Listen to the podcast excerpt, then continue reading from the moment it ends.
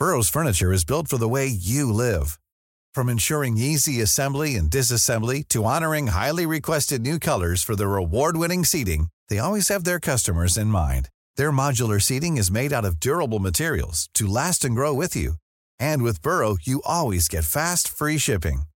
Get up to 60% off during Burrow's Memorial Day sale at burrow.com slash ACAST. That's burrow.com slash ACAST. burrow.com slash ACAST. Las noticias. ¿Qué tal? ¿Cómo le va? Buenas tardes. Estás a punto de escuchar Yo soy Javier Alatorre. las noticias con Javier Alatorre. La vamos a pasar muy bien. Comenzamos. Mujer, fuente de mi inspiración, me regala su amor, amor convertido en mujer, el sol de mi amanecer, eres la estrella que brilló más tiempo en mi corazón y que la vida a mí me dio y en recompensa canto. Bueno, este, qué gusto, qué gusto saludarla. Felicidades a las 35, casi 36 millones de mamás que tenemos en el país. Pues imagínese el fiestononón. Estamos escuchando a, a Carlitos Rivera. Está bonita la canción, se llama Eres tú. Este, forzadita, ¿no? No, no fluye como la de Denise de Calá, sí, definitivamente. Pero pues está bonita, está así, este, pues a mí me gusta más la de Denise de Calaf. Y este, felicidades a todas las mamás. tu amor y tu Ah. espacio. Anita Lomelí, felicidades. Gracias, felicidades a doña José, mi mamá. A Julieta, mi hermana, a, to- a mis cuñadas, a Ana, Ceci, a mis primas, Susana, a todas, todas las mamás que hay en la familia, a todas, todas, todas las mamás que hay en, la familia, que como siempre, pues me da mucho, mucho gusto en esta fecha, pues eh, felicitarlas, abrazarlas y desde luego reiterarles todo, todo el cariño a mis tías, ¿no? A mis tías en Mexicali, a mi tía Rosamelia, en fin, ¿no? Tanta familia tan grande. Y desde luego a todas mis compañeras, empezando por Anita Lomelí. ¿Cómo estás, Anita? Muy bien, Javier, gracias. Pues contenta, ¿no? Y por supuesto, muchas gracias a Dios aquí con los hijos, ¿no? Estoy con mi mamá, todavía está mi abuela, y gracias a Dios. Entonces, pues Bueno. son pilares de la familia muy importantes las mamás, pero debo decirte algo, Javier. A ver. Este día, en días como este, me da mucha alegría y doy gracias, por supuesto, pero me da una tristeza enorme porque hay un porcentaje importante de la población, algunos, algunas personas hoy se sienten mal pues porque su mamá ya no está con ellos o con ellas. Hay mamás que siguen buscando a sus hijas, hijos por días, por meses, por años, por vidas. Hay mamás que enfrentan el mundo de la intolerancia y la discriminación cuando tienen algún hijo o hija con discapacidad o cuando tienen un hijo o hija o hija de la diversidad eh, sexual. Entonces, es un tema que de repente veo oficinas vacías y digo, ay, qué lindos que les dieron el día a las mamás. Pues sí, está muy bonito, ¿no? El desayuno, pues sí, está muy agradable también. Una, todo se agradece, pero sí creo que falta muchísimo por hacer que las mamás en nuestro país se sientan bien. De entrada, pues que ganaran lo mismo, sería Claro. un detalle. Más que hacer un, un pachangón y que no vayan Ah. a trabajar hoy, pero no vamos a amargarnos este día, ¿verdad? Pues, ya te andaba, ya te andabas calentando. Dije, uy, ahí va. Ya me ahorita empieza. No, esperaría a Miguel. Miguel. Miguel Aquino, ¿cómo estás? Hola Javier, ¿cómo estás? Me da mucho gusto saludarte, Anita. Muchas felicidades. Un saludo, por supuesto, para mi esposa, para Aide, para mi, para mi madre, la señora Hilda, para la señora María también. Le mandamos, le mandamos un abrazo y todo nuestro cariño. Muchas, muchas felicidades. Este, por acá empezamos el festejo, la verdad que desde el fin de semana, porque hoy de repente pues es muy complicado y también para no saturar los restaurantes, porque finalmente, bueno, pues aquí seguimos, este, sobre todo cuidándonos. Y pues yo me sumo a todas estas felicitaciones y también pues al recordar a todas estas mujeres que, como tú bien dices, Anita, hoy por la mañana eh, seguramente hay quienes estén en el hospital tratando de ver que sus hijos sean atendidos o tratando de ver que, puedan conseguir trabajo o ya en pleno 10 de mayo contando los días para la quincena porque finalmente no alcanza. El 41% de las mamás trabajan y la mayor parte de estas en México son incluso en algún momento las cabezas, las cabezas de familia. Le mandamos un abrazo, nuestro reconocimiento. Yo siempre eh, he sido no quiero llamarle crítico, Javier Anita, pero yo siempre he dicho que no tenemos que esperarnos estas fechas para recordar el esfuerzo que hacen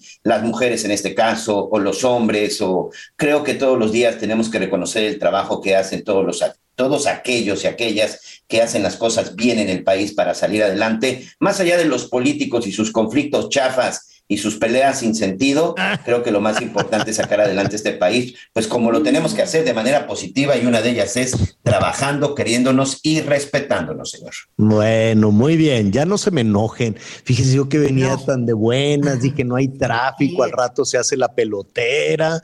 Y, y este, y pues nada, ya hasta les puse a la Denise Calaf. Saludos a la Denise Calaf, que seguramente está haciendo pound y queso. Está haciendo este Ah. panecito de queso muy, muy rico.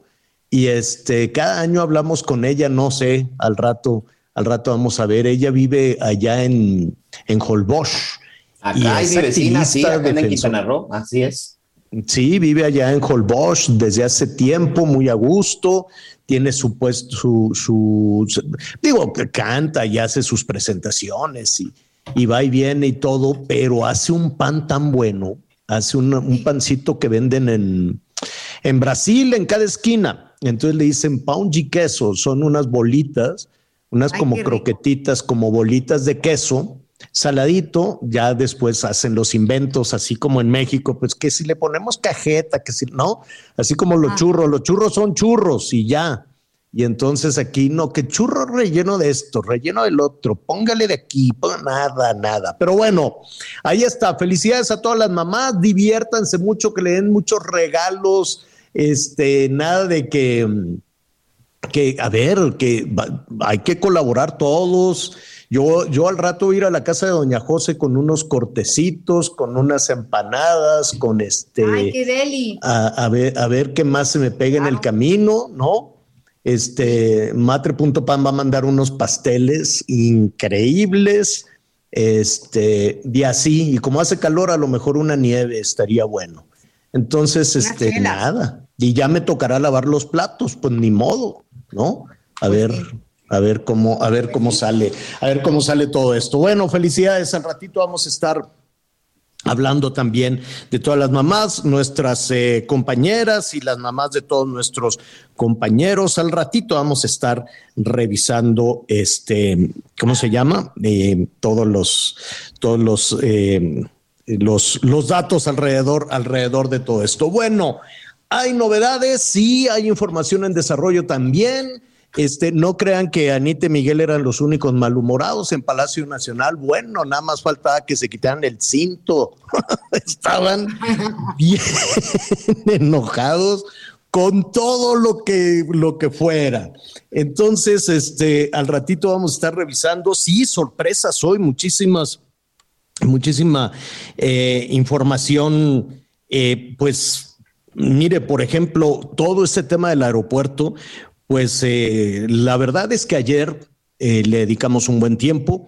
Hay un tema de seguridad que es importante revisar, independientemente de, de- liberales, conservadores, este, la 4T, lo que sea. La seguridad de los pasajeros, pues no entiende de, de discusiones políticas ni, de luego vemos. La seguridad se tiene que garantizar hoy, no en un plan y que vamos a ver y que yo no fui, que fuiste tú. Entonces, este, ese tema, ayer se reunieron en la Secretaría de Gobernación. Eh, no sé por qué en la Secretaría de Gobernación, con todo respeto, el secretario pues es muy buen conciliador en materias políticas y electorales, y ahí andaba haciendo campaña, ya lo están destapando también para ver si es, si es candidato, pero no sé si, si ahí en esa oficina saben de aviones y de aeropuertos y de, y de toda esa situación que debe de ser muy especializada. Pero bueno, se les citó ahí y no en la Secretaría de Comunicaciones, ¿no? Se reunieron durante una hora, ahí estuvimos viendo en Twitter, estaban militares, estaban civiles, estaban todos los responsables y después de una hora, que a mí me parece poco para ver un asunto tan serio, desde luego como garantizar la seguridad de los aviones que no choquen, este, y se supo que hubo muchos más incidentes. Se negaba, se negaba, se negaba, y a partir de este fin de semana dicen, no, pues hubo 17, lo dicen, no, no fueron 17, fueron 30, no, pues que han sido como 100. O sea, es un asunto muy serio. Y la conclusión de todo esto fue, regularícese la situación aeroportuaria de la Ciudad de México. ¿Cómo? ¿Apenas? ¿Que eso no se tenía que haber garantizado desde antes? Son, son cosas que llaman la atención. Ah, bueno, pues vamos a, vamos a regularizar la situación de, la, de los aeropuertos que dan servicio a la Ciudad de México. Le hace Benito Juárez, le hace Toluca, le hace Felipe Ángeles y, y cualquier otro que se pueda sumar, ¿no? Entonces es increíble que hasta que no hay una situación de riesgo entre dos aviones que iban a chocar el sábado, se, se, se reconozca que efectivamente hay una situación peligrosa. ¿A qué se debe? A todos los elementos, aunque de pronto no, que son los conservadores los que dicen. La, verdad es preocupante cuando se mete la cuestión electoral y la cuestión política en los temas, en los temas de seguridad. Y recuerda usted que um, se habló del decretazo aquel, el decreto, bueno, le dicen, le decían popularmente el decretazo, el decreto a través del cual se obligaba a que un porcentaje de las operaciones del Benito Juárez se fueran al, uh, al, Felipe Ángeles, que era un poco como obligar a que las líneas, aunque no fuera negocio, aunque no tuvieran clientela, se fueran al, al Felipe Ángeles. Y me llamó muchísimo la atención que dijo el presidente, pues yo ni sabía de eso. Y uno supone que esa fue una instrucción del gobierno, de, del presidente. Y el presidente dice, no, no, no, no, no, no, no, no, a mí no me achaquen ese tema yo ni sabía que hubo un, un, decretazo que obliga a reducir los vuelos en el Benito Juárez. Y entonces vino mucha confusión, porque si el presidente dice, no, a mí ni me cuelguen ese San Benito, eh, ¿de quién fue la orden? ¿Quién pudo entonces publicar en el diario oficial esa situación? Entonces, pues llama mucho a la, a la confusión, ¿no? Este, este tipo de cosas. Y nuestra tarea, desde luego, es revisar también en dónde estamos en ese, en ese tema, independientemente, insisto, de, de gobiernos, de conservadores, de críticas, de lo que usted quiera y mande, pues lo primero es garantizar la seguridad de las personas. Lo primero también. Oye, Javier. Eh, sí. Perdón sí, que te interrumpa, nada más antes de salir de este tema del decretazo, recordar que eh, quien lo dijo fue el subsecretario, el subsecretario de Comunicaciones y Transportes. Él fue el que señaló lo del decretazo en, una, en unas declaraciones. Eh, Jiménez Pons decía que, pues, de ser necesario, eh, se tenía que firmar este decreto para disminuir en un 20% los vuelos del Aeropuerto Internacional de la Ciudad de México y que de esta manera estos vuelos se fueran hacia la zona de Laifa, hacia la zona del, este, del Aeropuerto Internacional Felipe Ángeles. Pero, o sea, no se la sacaron ni los medios, ni los conservadores, ni los enemigos políticos. Fue el subsecretario de Infraestructura, Comunicaciones y Transporte, Rogelio Jiménez Pons, quien se aventó pues esa declaración, un decreto para disminuir en un 20% los vuelos desde el Aeropuerto Internacional Benito Juárez de la Ciudad de México. Ah, pues el subsecretario primero salió muy raspado del tren Maya, ¿te acuerdas que no pudo? Entonces, sí. este, lo mandaron a México le dijeron, pues, ¿en dónde lo acomodamos? Pues ponlo de subsecretario. Y, y, ahí anda en un berenjenal, en el ojo del huracán. Hace declaraciones, sí, hay que, hay que señalar que, que, que toma las llamadas, que es, que es accesible. De hecho, al ratito vamos a presentar un reportaje de nuestros compañeros del Heraldo con las eh, declaraciones del subsecretario, que hoy de nueva cuenta entonces, pues el presidente lo vuelve a poner en el ojo del huracán. Eh, preocupante, hablando de temas de seguridad de los ciudadanos, de temas de seguridad de los pasajeros y de el despiporre que es el aeropuerto, pues ya estaremos retomando hasta dónde sí, hasta dónde no. Este, este tema de que el aeropuerto está saturado no es de la semana pasada. Aquí lo hemos dicho siempre. El Benito Juárez apesta. El aeropuerto internacional de la Ciudad de México es una inmundicia está saturado, no sirve, está roto, se hunde, está sucio, te asaltan, te roban, te afuera los ladrones y adentro te roban, te asaltan, te maltratan, es una verdadera pesadilla. Por eso se había iniciado la construcción de un aeropuerto enorme que después se canceló y luego se construyó el Felipe Ángeles, pues que no acaba de, arrancar, no acaba de despegar y todo se sigue concentrando en el Benito Juárez. El de Toluca es otra vacilada. El aeropuerto de Toluca tiene, para nuestros amigos en el país, tiene así unos techitos de plástico, este, se usaba eventualmente algunos vuelos, ¿no? más o menos la conectividad, la conectividad con, un sector, del, con una zona de la Ciudad de México, la zona oriente, si no me equivoco, de la Ciudad de México, era muy práctica, llegas más rápido al aeropuerto de Toluca que al Benito Juárez de la Ciudad de México, pero los vuelos pues eran muy poquitos, las instalaciones muy pobrecitas, pero dignas, limpiecitas, ¿no? Con una capacidad pues realmente eh, reducida y tenía ahí transporte de carga, se quedó para la aviación privada. Entonces allí están las empresas que tienen aerotaxis, las ambulancias aéreas, eh, las empresas que rentan estos servicios, le dicen servicios ejecutivos, en fin, todas las personas que pueden rentar un avión para ir a una boda a Guatemala y que luego les caen y luego los, los andan ahí persiguiendo, bueno, pues de ahí salen, en ocasiones salen de, de Toluca. Entonces realmente no, no, no, ha, no ha jalado, no ha funcionado y el aeropuerto de la Ciudad de México sigue con esos problemas. Y si estaba mal, si estaba mal ahora es, no, no, no quiere usted saber, desde hace mucho alguien apagó el aire y uno de pronto uno diría, ¿cómo no hay este aire filtrado? No, no, no, es un calor. La gente cae desmayada, en serio, no hay baños huele a drenaje, por las mañanas es una pestilencia de basura porque por ahí había unos tiraderos este, de basura. Entonces, si llega usted a los vuelos de las 6 de la mañana, de las 7 de la mañana, no sabe la nube apestosa que hay alrededor. luego, como no funcionan los drenajes, ni los baños, ni nada, entra y es una pestilencia. La pobre gente que trabaja ahí.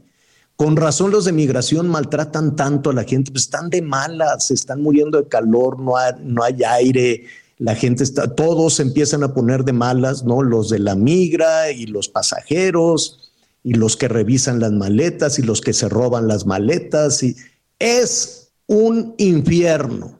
Es una inmundicia ese aeropuerto y pues no tenemos otra alternativa más que el Felipe Ángeles que tiene seis vuelos, ¿no? Y el Benito Juárez tiene mil vuelos. Entonces, pues calcúlele cómo, cómo está la situación. Y además de eso, el, rediseño del espacio aéreo, que entonces, si ese no es el motivo, si no hubo una modificación en la entrada y salida de los aviones para apoyar al Felipe Ángeles, entonces, ¿para qué se cambió? No, no, no entiendo para qué se cambió, porque más ágil no es. ¿Para qué se cambió? Más riesgo sí hay. Dice el presidente, dice, no tiene nada que ver. Ese es un asunto de conservadores y de opositores los que están diciendo eso. Bueno, muy bien. Eh, la, cuestión es si se cambió, funciona, ¿Por qué se cambió? ¿Qué fue lo que motivó? ¿O fue una ocurrencia así de, ah, pues mira, cuando ya llegamos nosotros vamos a cambiar la entrada y salida de los aviones? Yo quiero suponer que no es un capricho político, yo quiero suponer que responde a una necesidad de eh, la entrada y salida de los aviones. Nada más habrá que saber por qué y si efectivamente funcionó. Esto no tiene nada que ver con perder o ganar elecciones. Nada, nada que ver con perder o ganar elecciones. Tiene que ver con la seguridad y la eficacia y que realmente este, eh, funcione. Y pues está cayendo a pedazos. Es un cochinero ese, ese aeropuerto, sí o sí. Vamos a estar en Veracruz al rato Em, una situación dolorosísima, una situación de nueva cuenta que tiene que ver con el asesinato de periodistas en un eh, país donde va eh, pues la cuenta progresiva de la violencia, de los homicidios y del asesinato de periodistas. En lo que va del año, si no me equivoco, Anita Miguel, ya son 11. 11 los periodistas, asesinados. no son 11. No, 11, Anita, porque finalmente el día de ayer fueron dos. Dos. Llevaron dos. 11. 11 en lo que va del año, lamentablemente. 11 periodistas en lo que va del año y con eso serían ya 34, 35 en lo que va de esta administración, señor. 34, 35 y son muy pocos los que se han esclarecido y desafortunadamente en estos procesos viene la revictimización, qué palabra tan difícil, revictimización, es, es decir, eh, se, se señala, en lugar de investigar, pues se señala a los periodistas, a las periodistas, a los periodistas, pues en qué andaban y que si andaban en malos tratos con el gobernador de Baja California y que si es, ¿no? Entonces empieza a señalarse como un mal oficio y hay una, eh, se vuelve a, convertir en víctima a las víctimas y con una impunidad, dicho por el propio subsecretario de Gobernación, superior al 90%. Es decir, más del 95% de los homicidios en este país, pues no se resuelven poco se sabe de toda, de toda esta, de todo este tema. Así es que vamos a estar ahí, vamos a estar en Veracruz, vamos a estar eh, eh, investigando, checando. En Sinaloa también, por lo menos allá en Sinaloa, el gobernador ya les dijo a los funcionarios, a ver, van retirando todas las demandas que hay contra las periodistas y los periodistas, contra reporteras y reporteros, ¿no? Porque a partir de ahí a partir de la actitud, a partir de, de, que se ha manoseado, se ha golpeado, se ha insultado, se ha baboseado tanto el trabajo periodístico, pues nunca falta algún gobernante eh, del nivel que sea, o nunca falta algún integrante del crimen organizado del nivel que sea, que dicen, bueno, pues si los están baboseando desde la Ciudad de México todos los días, ¿por qué no lo voy a hacer yo? ¿No? se ha vuelto definitivamente frágil y se ha vuelto, a ver, en redes sociales. No hay periodista que se salve del ataque feroz en las redes sociales. Y eso va empujando y empujando a que, bueno, pues si lo insultan tanto y lo amenazan tanto en las redes sociales, ¿por qué no lo voy a hacer yo? Digo, esa es una de, los comentarios, ese, eso es lo que hay en el ambiente. ¿Quién fue? Pues habrá que investigar, ¿no? ¿Y qué es lo que dicen las autoridades? Vamos a iniciar la carpeta de investigación y vamos a ver qué sucedió y un poco le apuestan al olvido, un poco le apuestan a que nada pase, un poco le apuestan a lo, a lo que pasó, por ejemplo, recientemente con el Guardia Nacional que mató a un estudiante, que quiso matar a tres, pero mató a uno y dejó herida a la otra porque si disparó de esa manera, no creo que bueno, vamos a ver cuál es el resultado de la investigación, si es que hay algún resultado de la investigación. Pero la forma en la que disparó contra el vehículo de los jovencitos, no supongo que fue un disparo de advertencia, porque hay protocolos para ese tipo de cosas. Y si lo mató, y si mató a uno y envió al hospital a otra jovencita, pues habrá que ver qué pasa. Y se le apuesta al olvido porque ahí se quedó el asunto, detuvieron a uno, lo dejaron en libertad, la gente protesta, el rector universitario ha estado con mucha actividad, los papás del jovencito muerto también. ¿Y qué ha pasado? Nada. ¿No? Y después los eh, elementos de la Guardia Nacional desnudando a otro y golpeándolo en las nalgas y que, ah, lo vamos a mandar a asuntos internos. ¿Y qué ha pasado? Nada. Hay un tema ahí también muy serio en ese sentido que estaremos investigando. En, definitivamente ninguna novedad en Guanajuato, ¿no, Miguel? Ninguna, Javier. Todavía no se lleva a cabo la audiencia en contra de este elemento de la Guardia Nacional. Hay que recordar que solamente hay uno que fue detenido, a pesar de que se llevó a cabo un operativo, desde el primer día la Guardia Nacional fue este, pues actuó por cuenta propia, nadie le dio instrucciones y no sabemos por qué se bajó y disparó, así que solamente es un elemento de la Guardia Nacional el que está, el que está detenido. Se espera que eh, aproximadamente en dos semanas se lleve a cabo esta audiencia para saber exactamente qué fue lo que sucedió y sobre todo determinar la situación. Por lo pronto sí está detenido, se habla de que realizó dos disparos, uno, en la, uno hacia la llanta de, del vehículo en el que iba Ángel Yael y otro eh, que es el disparo que le provoca la muerte al joven y también, bueno, pues provoca la herida a su compañera. Así están, así están las cosas. Mira rápidamente información en desarrollo. Pues sí, Anita, como ya lo comentabas hace, hace un momento, hay otra cara de la moneda en esta celebración, ¿no? Por ejemplo, las madres que están buscando a sus hijas desaparecidas, a sus hijos eh, desaparecidos. Hay una marcha en este momento ahí en Paseo de la Reforma en la Ciudad de México exigen localizar a sus hijos desaparecidos. Después de una pausa, le contamos más. Has levantado en mis Conéctate con Javier a través de Twitter, arroba javier-alatorre. Sigue con nosotros. Volvemos con más noticias. Antes que los demás. Heraldo Radio. Todavía hay más información. Continuamos. En Soriana, días de festejar a mamá. Aprovecha 25% de descuento en todo el departamento de hogar, blancos, ropa de dama y colchones. Y lleva el segundo al 50% de descuento en todos los cosméticos. Sí, el segundo al 50% de descuento. Soriana, la de todos los mexicanos. A mayo 10, aplican restricciones. Válido en Hiper y Super. Las noticias en resumen. Ricardo Torres Muela fue designado como nuevo titular de servicios de la navegación en el espacio aéreo mexicano. Esto tras la renuncia de Víctor Hernández, quien dimitió después de una serie de incidentes aéreos en el aeropuerto de la Ciudad de México. La DEA lanzó una nueva campaña para detener a miembros del cártel de Sinaloa. Esta vez, la DEA ofrece 20 millones de dólares por información que lleve a la captura de los capos Rafael Caro Quintero y 15 millones por Ismael El Mayo Zambara. La noche de este lunes se registró un incendio en las instalaciones de la Guardia Nacional en la alcaldía Iztapalapa en la Ciudad de México. La dependencia detalló que quemó la construcción inmobiliario, sin embargo, no hubo lesionados. Hoy el dólar se compra en 20 pesos con 7 centavos y se vende en 20 con 57. Muy bien, gracias, gracias Anita. Em, saludamos a nuestros amigos que nos sintonizan también en, en Veracruz. Qué situación tan, eh, tan lastimosa, desde luego.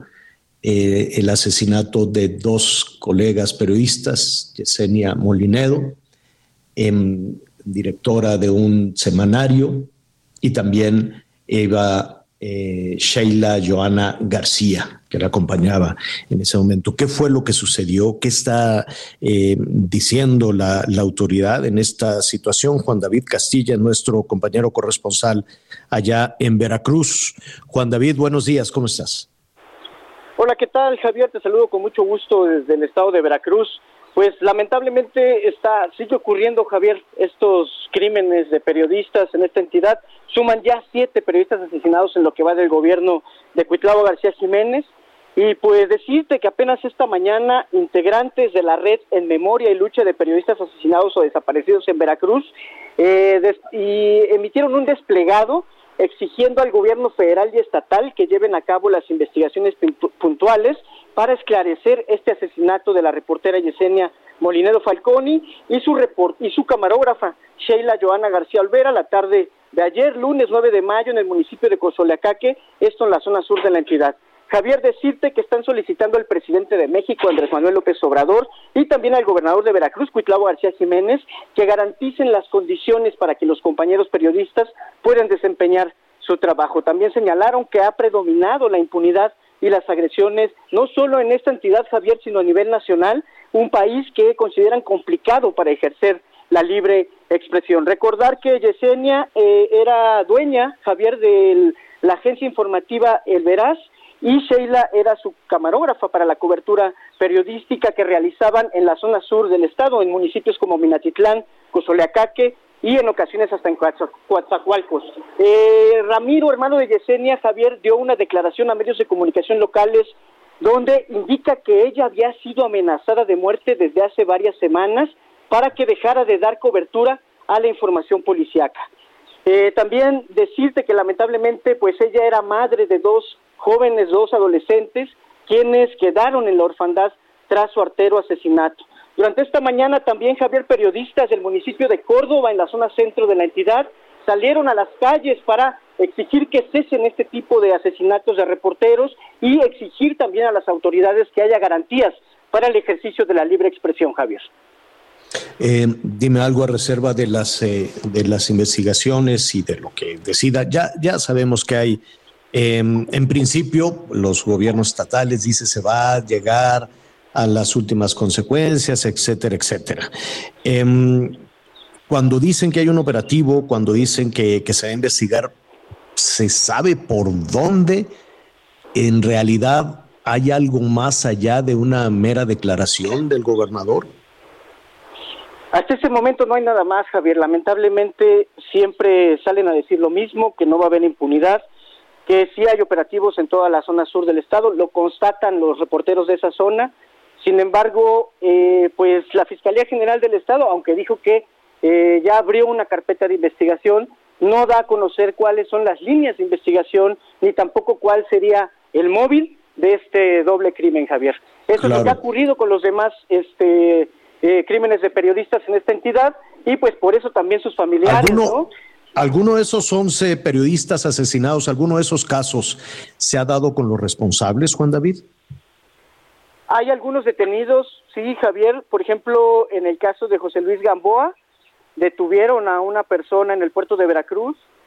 Sin embargo, pues los familiares dicen que todavía no ha sido el caso esclarecido en su totalidad. Hay dudas, ¿no? En las investigaciones, hay dudas también porque muchas veces lo que pasa en este estado, Javier, y yo creo que también en otros estados de la República, es que muchas veces se vincula a los reporteros con el crimen organizado para deslindarse de sus responsabilidades y ya no investigar. Sí, así es, revictimizar, ya lo decíamos antes de platicar contigo. En todos los estados donde algún nivel de autoridad está investigando el asesinato de una periodista o de un periodista, generalmente se les vuelve a victimizar, se les dice, no, pues a lo mejor andaba en malos pasos y, eh, en fin, ¿no? Empiezan a sembrar sospechas para deslindarse de cualquier responsabilidad de, de investigación. Y es, es como cuando hay una balacera y una matazón en cualquier lugar del país y salen los gobernadores a decir, ah, es que son las bandas del crimen organizado que se están peleando el territorio. ¿Y?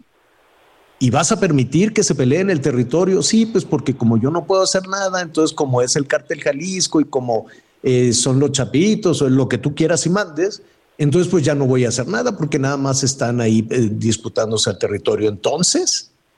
¿Qué, clase de autoridad tenemos que permite que el crimen organizado tome esas decisiones? ¿O es una forma de claudicar? ¿O cada vez que dicen eso, es una forma de rendirse, bajar las manos y decir yo contra eso definitivamente no puedo? Y en la misma cantaleta, una y otra vez, de todas las gobernadoras y gobernadores en este país. Nada más dime una cosa, Juan David, eh, ¿cómo, cómo, ¿qué fue lo que sucedió? Estas dos reporteras estaban afuera de un Oxxo, estaban afuera de, de una tienda. Eh, ¿qué, qué, qué, pasó? Sí, lo, la información que tenemos, Javier, es que estaban afuera de una tienda de autoservicio, eh, llegó un comando y empezó a rafaguearlas. Yesenia murió en ese sitio y eh, Sheila Joana en el hospital de Minatitlán. Fue... Oye, Cosoleacaque, Cosoleacaque eh, descríbenos un poco cómo es Cosoleacaque, que llegue una banda armada, que lleguen sujetos armados, disparen, rafaguen. Eh, es, es, sencillo huir, es, es, es, una población muy extensa, muy grande, donde puedan esconderse los responsables de este crimen. Mira, Javier, la verdad es que Cosoleacaque está muy cerca de Coatzacoalcos, Minatitlán, una zona que ha sido considerada muy, muy insegura, si no es que la más insegura del Estado, donde sí predomina la presencia de, de, de bandas del crimen organizado y donde pues se ha señalado incluso algunas autoridades municipales de estar vinculadas o tener nexos con estas bandas del crimen organizado. Eh, lamentablemente todos los días nos enteramos, Javier, de que hay desapariciones forzadas, de que hay feminicidios, de que hay levantones, de que hay cobro de piso en esa zona, por ejemplo, en la zona sur es muy marcado esta situación. Los gobiernos dicen que ya no ocurre, pero sigue ocurriendo, Javier, y hay víctimas de por medio. Esa es la situación en Cozoleacá, que muy cerca de Coatzacoalcos, una zona este, muy cerca de Michitlán, una zona petrolera donde se maneja pues mucho circulante y pues donde sí, desde hace mucho tiempo hay bandas del crimen organizado que se han adueñado prácticamente de ese territorio, Javier. Qué lamentable situación, Juan David. Un abrazo por tu conducto a todas las compañeras y compañeros en Veracruz que están trabajando en esas, eh, en esas condiciones. Esperemos que esta pesadilla termine y termine pronto. Gracias, Juan David. Gracias, Javier. Un abrazo de vuelta. Hasta luego. Gracias. Ahí está la descripción que nos hace nuestro compañero eh, Juan David, nuestro compañero eh, reportero Juan David Castilla. Es una zona que está ardiendo en extorsiones, en amenazas, en ¿no? diferentes niveles de autoridad que permiten que ese tipo de situaciones este, florezcan y que en medio de todo eso, cuando viene la denuncia, pues vienen acciones de esta, de esta naturaleza. Leopoldo Maldonado es el director regional de Artículo 19, Oficina para México y Centroamérica. Me da muchísimo gusto saludarlo. Leopoldo, ¿cómo estás? Muy buenas tardes. Muy buenas tardes. Javier, muchas gracias por el espacio y, un saludo a tu auditorio. Oye, pues eh, estamos platicando con un compañero eh, reportero, diciéndolo, descríbenos el sitio donde pues está reinando de alguna manera la impunidad y donde realizar el trabajo periodístico, pues eh, no solo en, esta zona de Veracruz, em, si nos vamos a donde quieres, a Zacatecas, a Guanajuato, a Sonora, a, cualquiera de los 11 sitios, a Sinaloa mismo, donde acaban de asesinar a otro, a otro policía. ¿Cuál es el diagnóstico que tienen ustedes de lo que está pasando en nuestro país, con, no solo con el oficio periodístico, sino con eh, la inseguridad? Pues mira, Javier, lo que estamos viendo es eh, una espiral de violencia contra la prensa imparable. Este 2022 ha sido un inicio de año en cuanto a agresiones letales contra periodistas del cual no hay precedente. Eh, me refiero a cuatro meses y diez días de lo que va del 2022, que ya está casi por eh, alcanzar el año más letal del que hayamos tenido registro antes, fue el 2017. Recordarás que ese año fatídico mataron a 12 periodistas, entre ellos Javier Valdés, que ya cumple cinco años este domingo de haber sido asesinado, y a Miroslava Brecht, que también cumplió cinco años en marzo pasado. Eh, efectivamente hay una situación de inseguridad muy grave. Lo que dice Juan David Castilla es un diagnóstico certero de lo que está pasando en Veracruz y en todas estas zonas que tú mencionabas. Hay lo que se llama por parte de expertas y expertos una gobernanza criminal, una gobernanza criminal basada en tres, digamos, eh, si, lo, si, lo, si lo equiparamos con un banquillo, en, un banquillo de tres patas, ¿no? Que es la parte política, decir, la corrupción y la cooptación de la clase política local, la parte económica, no pocos empresarios que se dedican en principio a actividades legales, también involucrados en las ilegales, y la parte propiamente criminal. ¿Qué es lo que está pasando con la prensa en esas localidades y regiones? Pues es que están dando cuenta de esas relaciones ilícitas, inconfesables, pero que la sociedad tiene derecho a saber que existen y que se supone que las autoridades deberían de estar atendiendo mediante investigaciones que den con los responsables y desmontando estas estructuras de macrocriminalidad. No está sucediendo porque hay niveles de corrupción y de complicidad enormes. Por eso yo coincido con Juan David cuando dice hay que tomarlo como un grano de sal eh, estas afirmaciones de la eh, de que ya se está investigando o estas condenas públicas, que en el caso del vocero del presidente López Obrador, parece que cada tuit es un copy-paste del anterior, ¿no? Condenamos, no habrá impunidad, pero hay que tomar con muchas reservas los avances que se van presentando en las investigaciones, porque a veces tenemos presuntos culpables o chivos expiatorios, porque no se da con los autores intelectuales y no se esclarece el móvil del crimen y muchas veces se quiere vincular a los propios periodistas víctimas que ya no se pueden defender porque fueron asesinados con grupos criminales o se puede se quiere descartar por el lado de crímenes pasionales o otras maneras de desvirtuar el móvil periodístico como razón primordial de los crímenes.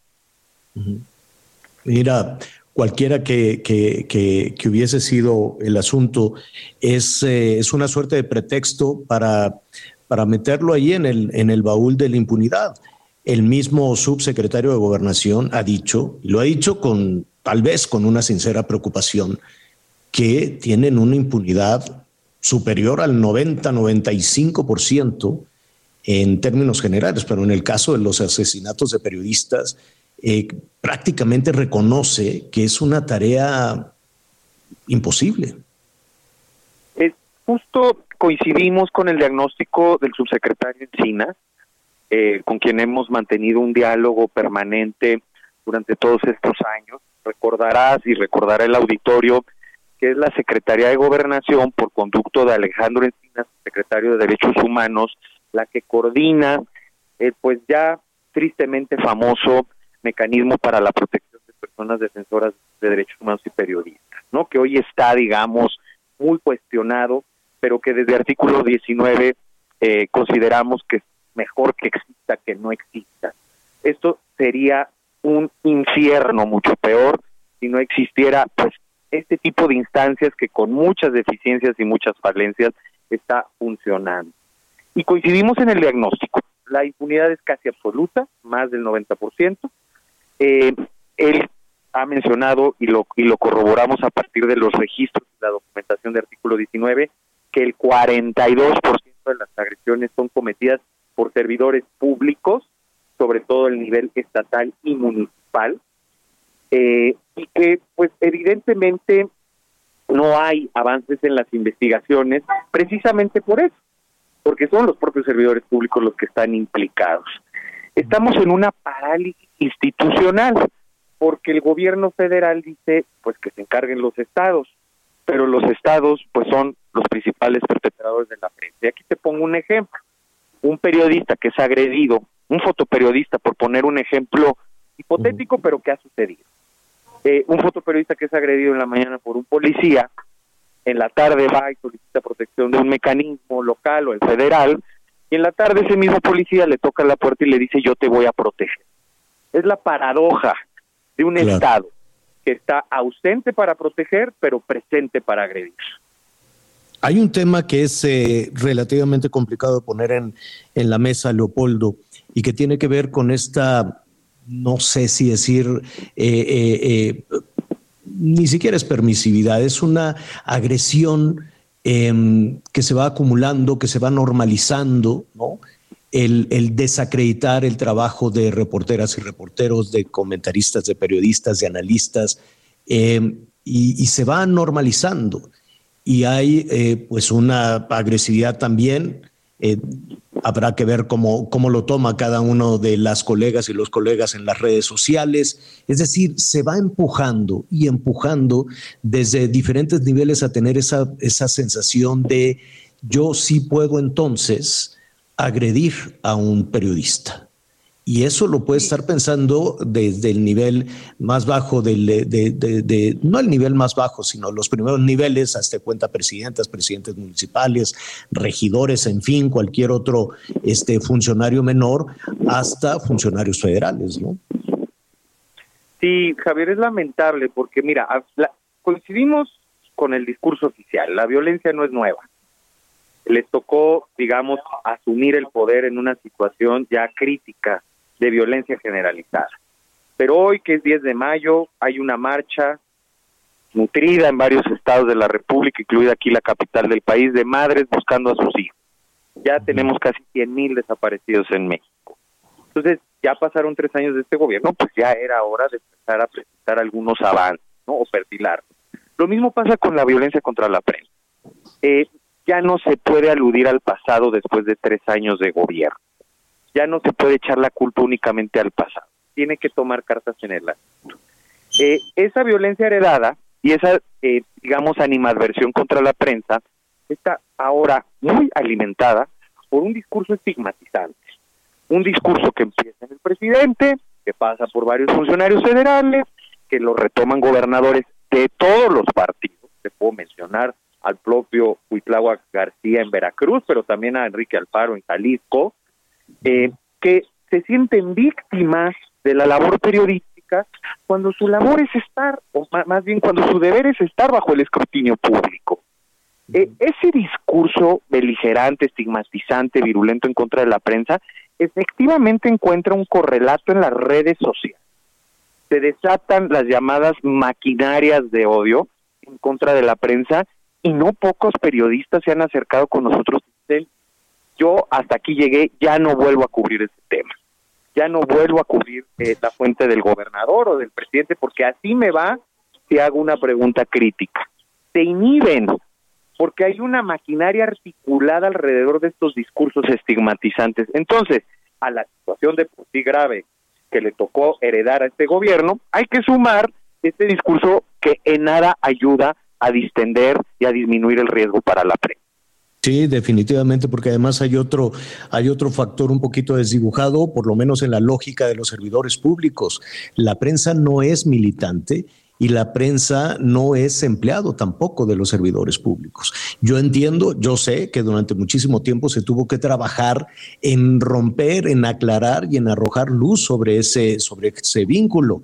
Sin embargo, la reacción en ocasiones de, de todos los niveles, desde presidentas, presidentes municipales, gobernadores y, y autoridades federales, es de virulencia y suponen que los, eh, los integrantes, las reporteras, reporteros, eh, eh, comentaristas, en fin, son militantes. y, no es únicamente un tema de Morena, lo vivimos con el PRI, lo vivimos con el PAN, ¿qué te digo del verde? En fin, hay un asunto que por más que gritamos una y otra vez cómo son, cómo, es esta relación que tiene que ser sana, em, pues nada, la, vuelven a tomar como, como eh, desde, ¿qué quieres? Desde aquel célebre no pago para que me peguen hasta cuestionar la ideología y la militancia, si no estás conmigo, eres mi enemigo. Son cosas terribles que tenemos que avanzar, que tenemos que trabajar y sobre todo que tenemos que garantizar la libre, el libre ejercicio periodístico sin que esto no solo cueste la vida, que es lo terrible, ¿no? Lo doloroso y lo terrible, sino que se vayan acumulando todas esas acciones negativas de a poquito, de a poquito, que van haciendo una costra tremendamente dolorosa para el ejercicio periodístico. No sé qué opinas, Leopoldo. Así es, Javier. Yo creo que eh, hay que tomar en cuenta que a la prensa en México se le agrede cada 14 horas. 644 agresiones el año pasado. Obviamente la más extrema pues es el asesinato, ¿no? Que registramos siete el año pasado. Eh, y que ya eh, incluimos a Luis Enrique asesinado el pasado jueves y a las dos compañeras, a, Yesenia y a, Joana, pues sería ya 11 asesinatos en este 2022. Entonces, eh, estamos por mucho ya en los peores 40 meses de gobierno respecto a la violencia contra la prensa en comparación con los antecesores del presidente. Eh, sí, sí, adelante. O sea, tenemos en comparación 26 asesinatos en el caso de Felipe Calderón a 40 meses de su gobierno y en el mismo periodo 19 para Peña Nieto. Evidentemente ya se ha rebasado todo el límite y evidentemente lo que necesitamos es que los gobiernos, empezando por el federal, eh, mande un mensaje en donde se sienta el apremio y la urgencia de revertir esta situación. El relator para la libertad de expresión de la Comisión Interamericana de Derechos Humanos, Pedro Vaca, ha solicitado dos veces al gobierno mexicano que una primera medida rápida, pero que puede ayudar y abonar al camino para evitar estas agresiones, es eh, acabar o suspender con el quién es quién en las mentiras, ¿no? Esta sección donde pues se dedican a atacar a la prensa crítica. Entonces, evidentemente, este tipo de acciones que parecieran simbólicas significan mucho para comenzar a tomar una ruta en el sentido que tú dices, entender que el papel de la prensa no es militar a favor de un partido o de un gobernante, es militar a favor de la verdad y de la sociedad. Y se debe a la sociedad la prensa, no a los empresarios y no a los gobernantes, sino a la sociedad en general. Y es ahí donde se tiene que entender por parte de la clase política que la prensa no es su empleada. Y pues parece que les cuesta mucho trabajo entender. Pues qué tema tan serio, tan doloroso. Estaremos definitivamente muy cerca de ustedes. Por lo pronto, pues te, agradezco, Leopoldo. Y eh, pues no solo Veracruz, no solo Sinaloa, donde hubo también un pronunciamiento del gobernador que ya estuvimos comentando, eh, es todo el país. Y estaremos muy cerca, si nos permites, de artículo 19. Por lo pronto, gracias, Leopoldo. Muchas gracias a ustedes, Javier. Un abrazo. Gracias. Eh, Sí, es, un asunto muy, muy serio, muy serio. y hemos recibido pues muchísimos comentarios, comentarios de solidaridad, desde luego, em, pero seria es la inseguridad que hoy por hoy es la preocupación más importante. Hoy que es 10 de mayo, la preocupación más importante de todas las madres en este país es que sus hijas, que sus hijos regresen a casa con bien todos los días. Y eso es terrible. Vamos a hacer una pausa y regresamos inmediato. Eres tú quien ha sufrido con tal de que yo no sufra. Tú, que entre las rosas tu belleza siempre triunfa. Eres la fuerza de mi corazón y la potencia de mi voz con la que canto esta canción. Conéctate con Miguel Aquino a través de Twitter, arroba Miguel Aquino. Toda la información antes que los demás. Ya volvemos. Heraldo Radio. Todavía hay más información. Continuamos. Muchas gracias. Continuamos con más información. Hiring for your small business? If you're not looking for professionals on LinkedIn, you're looking in the wrong place. That's like looking for your car keys in a fish tank. LinkedIn helps you hire professionals you can't find anywhere else, even those who aren't actively searching for a new job but might be open to the perfect role. In a given month, over 70% of LinkedIn users don't even visit other leading job sites. So start looking in the right place. With LinkedIn, you can hire professionals like a professional. Post your free job on linkedin.com slash people today. En estos momentos se está llevando a cabo un nuevo operativo, una nueva diligencia, un cateo en el Hotel Castilla, en el estado de Nuevo León, donde apareció el cuerpo de la joven Devani. En estos momentos, elementos de la Fiscalía de Feminicidios apenas están revisando las habitaciones para poder determinar si la noche en la que perdió la vida Devani, pues estuvo en alguno de los cuartos del hotel. Con esta información y más, vamos a hacer juntos un recorrido por el interior de la República. Thank you En la Ciudad de México se logró la detención de Lorenzo R., quien sería el responsable de fraudes en viajes turísticos, gran parte de estos ofertados para asistir al Mundial de Brasil en el año 2014. Este operativo fue coordinado entre autoridades de la Fiscalía de Jalisco y de la Ciudad de México, lugar en donde fue detenido por agentes de esa dependencia en la delegación Cuauhtémoc. De acuerdo con la denuncia presentada por una empresa que también se dedica al tema turístico, a principios del año 2011 comenzó las relaciones comerciales con el detenido, quien presuntamente era proveedor de diferentes eventos deportivos y viajes. La empresa acreditó depósitos al detenido por 2.196.834 dólares. Agentes de la policía investigadora ya lo trasladaron a Jalisco, en donde fue puesto a disposición del juez décimo primero de lo criminal, quien resolverá su situación jurídica. Desde Guadalajara, Mayeli Mariscal. La Fiscalía General de Justicia de Nuevo León confirmó que el cuerpo localizado el domingo por la tarde en un predio en municipio de Juárez era el de Yolanda Martínez, la mujer desaparecida desde el pasado 31 de marzo. La Fiscalía detalló que se concluyó el estudio de genética elaborado por el Instituto de Criminalística y Servicios Periciales de la autoridad, arrojando un resultado positivo para identificación del cuerpo sin vida correspondiente a Yolanda Martínez, de 26 años de edad. Cabe mencionar que el cuerpo fue localizado el domingo 8 de mayo en un predio despoblado de la colonia Los Huertos, del municipio de Juárez. La última vez que se vio con vida Yolanda Martínez fue el 31 de marzo en el municipio de San Nicolás de los Garza, cuando salió de su casa en búsqueda de trabajo. Informó desde Monterrey, Nuevo León, Daniela García. La Fiscalía General de la República, a través de la Policía Federal Ministerial, cumplimentó una orden de aprehensión en Veracruz en contra de Rafael C. por su probable responsabilidad en el delito de fraude realizado a Banobras por más de 1.200 millones de pesos. La orden judicial librada por el juez séptimo de distrito en procesos penales de la Ciudad de México se cumplimentó en la colonia Culturas Veracruzanas de la ciudad de Jalapa. Tras su captura, el sujeto fue puesto a disposición del juez que lo requiere en el interior del reclusorio preventivo Varonil Sur para resolver su situación jurídica, informó Liz Carmona.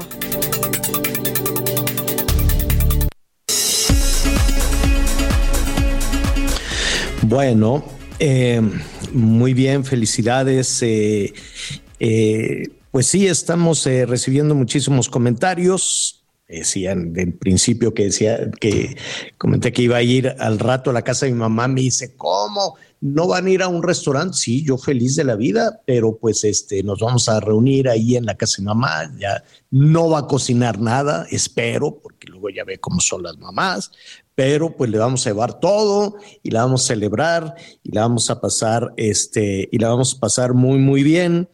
Este, Miguelón, saludos a, a doña Hilda, tu mami, ¿no?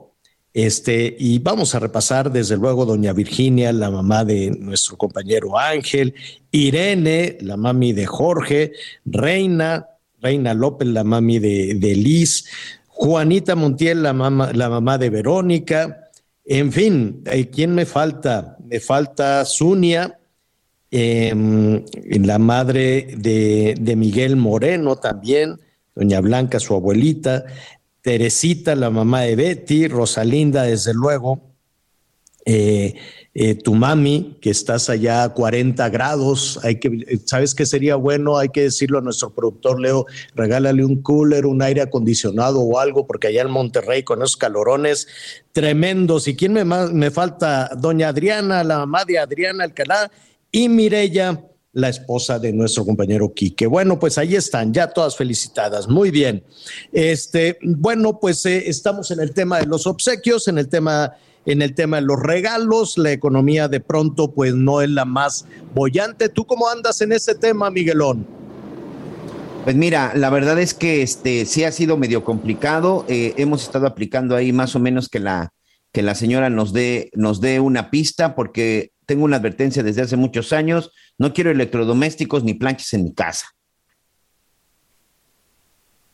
Entonces, evidentemente, pues sí hay que estar ahí, hay que estar ahí muy prevenidos. Pero pues yo creo que unas flores o, o llevarlas a comer, por lo menos quitarles por lo, por lo, menos quitarles todo ese peso de encima es una buena opción. Pero lo más importante, insisto, pues es finalmente estar, estar con ellas. Usted si tiene la oportunidad, pues de estar el día de hoy con su mamá y sobre todo si ha tenido ese acercamiento oportuno, pues bueno, pues hay que tratar de aprovecharlo, hay que tratar de disfrutarlo. Y pues ahora también ya muchos también con los nietos dicen que los nietos no se disfrutan de la misma forma que los hijos. Y bueno, yo he visto ¿eh? que hay muchas abuelas que sin duda, bueno, pues se, se, se, desviven por estar atendiendo a los nietos. Parte de todo esto vamos a estar platicando, pero también es importante saber qué es lo que pasa con muchas mujeres el día de hoy.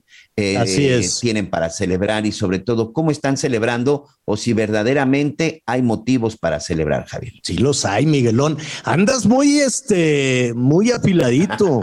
muy, muy, muy, no, pero mira, sí lo hay, con todo, desde luego, yo, yo entiendo que tenemos que batallar con una serie de decisiones que afectan la vida de millones de personas, yo entiendo que puede haber, este, pues, que, que, las, que los responsables de, de la de las decisiones económicas, de las decisiones políticas y de las decisiones sociales pueden actuar de buena fe y de pronto pues tener estos resultados que no sean que no sean los mejores. Ahora, motivos para celebrar, claro, tenemos una familia, tenemos vida, tenemos salud después de dos años tremendo. Sin embargo, pues eh, la situación no va a ser este desafortunadamente la mejor. Hay 8 millones de personas que cayeron en pobreza, que no estaban en pobreza, pero que, que cayeron en ese sentido. Hablábamos de la inseguridad, hablábamos de que ahora mismo hay una marcha de mujeres que demandan saber en dónde están sus hijas y sus hijos, una marcha que se está desarrollando en Paseo de la Reforma. Vamos a platicar con Fátima eh, eh, Fátima, directora de Sociedad Incluyente del Instituto Mexicano para la Competitividad. Antes que nada, Fátima, dije bien tu apellido. Sí, perfecto, perfecto. Un gusto estar con ustedes hoy. Muchísimas gracias, Fátima. Cuéntanos desde el Instituto Mexicano para la Competitividad, ¿cuál es la proyección que se tiene de este de estos casi 36 millones de mujeres que son madres en México? Pues sí, mira, eh, algo que hicimos desde el IMCO es que nos interesaba sacar pues datos, ¿no? Datos porque yo creo que es bueno que en el Día de las Madres, además de celebrar y, y, pasar tiempo con la familia, pues le dediquemos un ratito a la reflexión, porque la verdad es que las madres en la economía no la tenemos fácil. Eh, parte de esto, pues bueno, primero hay que decir que que realmente solo 43% de esos 37 millones de mamás que hay en México pues, eh, tienen un trabajo en la economía remunerada. Y esto pues es una, una gran diferencia, digamos, respecto, respecto a los hombres. Y las condiciones laborales que enfrentan las madres en el mercado laboral pues son diferentes que las mujeres que no tienen hijos, ¿no? las madres eh, tienden a buscar esquemas mucho más flexibles en la informalidad, trabajos por cuenta propia para poder combinar, digamos, trabajo y familia. Y esto, sin duda, pues también compromete, digamos, los ingresos eh, que, pueden obtener por, por, trabajar. Y en gran medida, bueno, pues esto se debe a que hay pocas eh, opciones de empleo flexibles, digamos, que, permita satisfacer estas necesidades, pero también a una falta de, de, cuidados alternativos, ¿no? El Estado, digamos, hoy no está haciendo su parte de todo para, para poder ofrecer estas opciones. Hoy por hoy, una madre que trabaja no puede este, tener toda su energía y todo su pensamiento en, en, la, en, en, su desarrollo laboral, ¿no? O sea, no, eh, ahí hay un tema también de inequidad, ¿no? Tendría que estar pensando en cómo desarrollar su trabajo y las otras actividades. Claro, y de tiempo. Pensemos que yo, yo como economista, eh, el tiempo es el recurso más limitado que tenemos. Por más que hagamos, el, el día solamente va a tener 24 horas. Entonces, si, si la mayor parte de esas horas tienen que ver con atender los cuidados de los hijos, las necesidades de la casa, pues difícilmente se tienen bloques de horas para dedicarle al mercado laboral y poder obtener ingresos. Oye, hay, una, hay un asunto de lo que poco se habla, eh, Fátima, pero tú trabajas, ¿no? Eh, ¿Eres, ¿Eres mamá? Soy mamá de tres niños. Bueno, tú trabajas, tienes un empleo formal, que bueno, has defendido tu tiempo, tu espacio, la, tu, proyección profesional. Em, no quisiera yo generalizar la experiencia personal, pero ¿qué sucede con el dinero que ganan las mamás que trabajan en la formalidad o en la informalidad? ¿Es para ellas? Pues las cosas que, que, está bien documentada en la literatura es que la mayoría de los ingresos que ganan las madres tienen, pues digamos, un, impacto más social, o sea, tienden a invertir en mejor alimentación, mejor educación para sus hijos, mejor vivienda, mejor, eh, mejor vestido. Entonces, al final del día, no necesariamente este ingreso que generan es, es, es para ellas, ¿no? Y para sus gustos. Y, y además hay otra cosa que, que hay que, que hay que eh, también, eh, pues, entender, ¿no? En México todavía tenemos una cultura en donde las mujeres asumimos una mayor parte de los cuidados. Entonces, eh, al final del día pareciera que eh, pues pues eh, eh, combinar digamos ambas cosas es, es, es una cosa muy difícil en donde muchas mujeres hay mujeres digamos son las jefas del hogar y que aportan la mayor parte de los ingresos pero hay otras que no y entonces tienen que hacer esta doble carga eh, que, que, que, y, que ni siquiera, eh, digamos, pues es nada más para su beneficio. Yo eh, eh, recuerdo que al, arranque de la pandemia en el 20, en el, en el 2020, cuando todavía estábamos descubriendo y no, no veíamos la magnitud de lo que iba a suceder, hubo un anuncio desde el gobierno federal, desde Palacio desde Palacio Nacional, para mi gusto, pues muy difícil, por no decir terrible, cuando se dijo, van a ser las mujeres las que se encarguen de cuidar a los enfermos. digo, fue, una cosa, dije, ¿por, por, qué seguir reproduciendo estos roles que son una forma de violencia también? Totalmente, totalmente, y eso está, y, digamos que no es nada más, digamos, estos dichos en Palacio Nacional, sino también la política pública. Pensemos en que los hombres solamente tienen un permiso de paternidad de cinco días, las mujeres una licencia de maternidad de doce semanas, que básicamente grita, digamos, ¿no? Que, que al final del día las y los hijos son eh, responsabilidad de las madres. Eh, otro tipo de decisiones, digamos, más comunes, la eliminación del programa de escuelas de tiempo completo, ¿no? En ningún momento se pusieron a pensar en la evidencia que, que tenía, digamos, este programa para los ricos, pero también para las madres trabajadoras que pudieran tener la posibilidad de tener un mejor empleo, digamos, ¿no? De, un, tiempo, un empleo de tiempo completo en la formalidad. Ahora, toda esta toda esta situación, todo, este diagnóstico, em, ¿qué hacemos con él, Fátima? ¿Quién tiene que escuchar este diagnóstico? ¿Quién tiene que eh, incidir en, es, vaya, es un tema de políticas públicas o es un tema que compete al entorno, a las empresas, a la familia o a las mujeres en lo individual?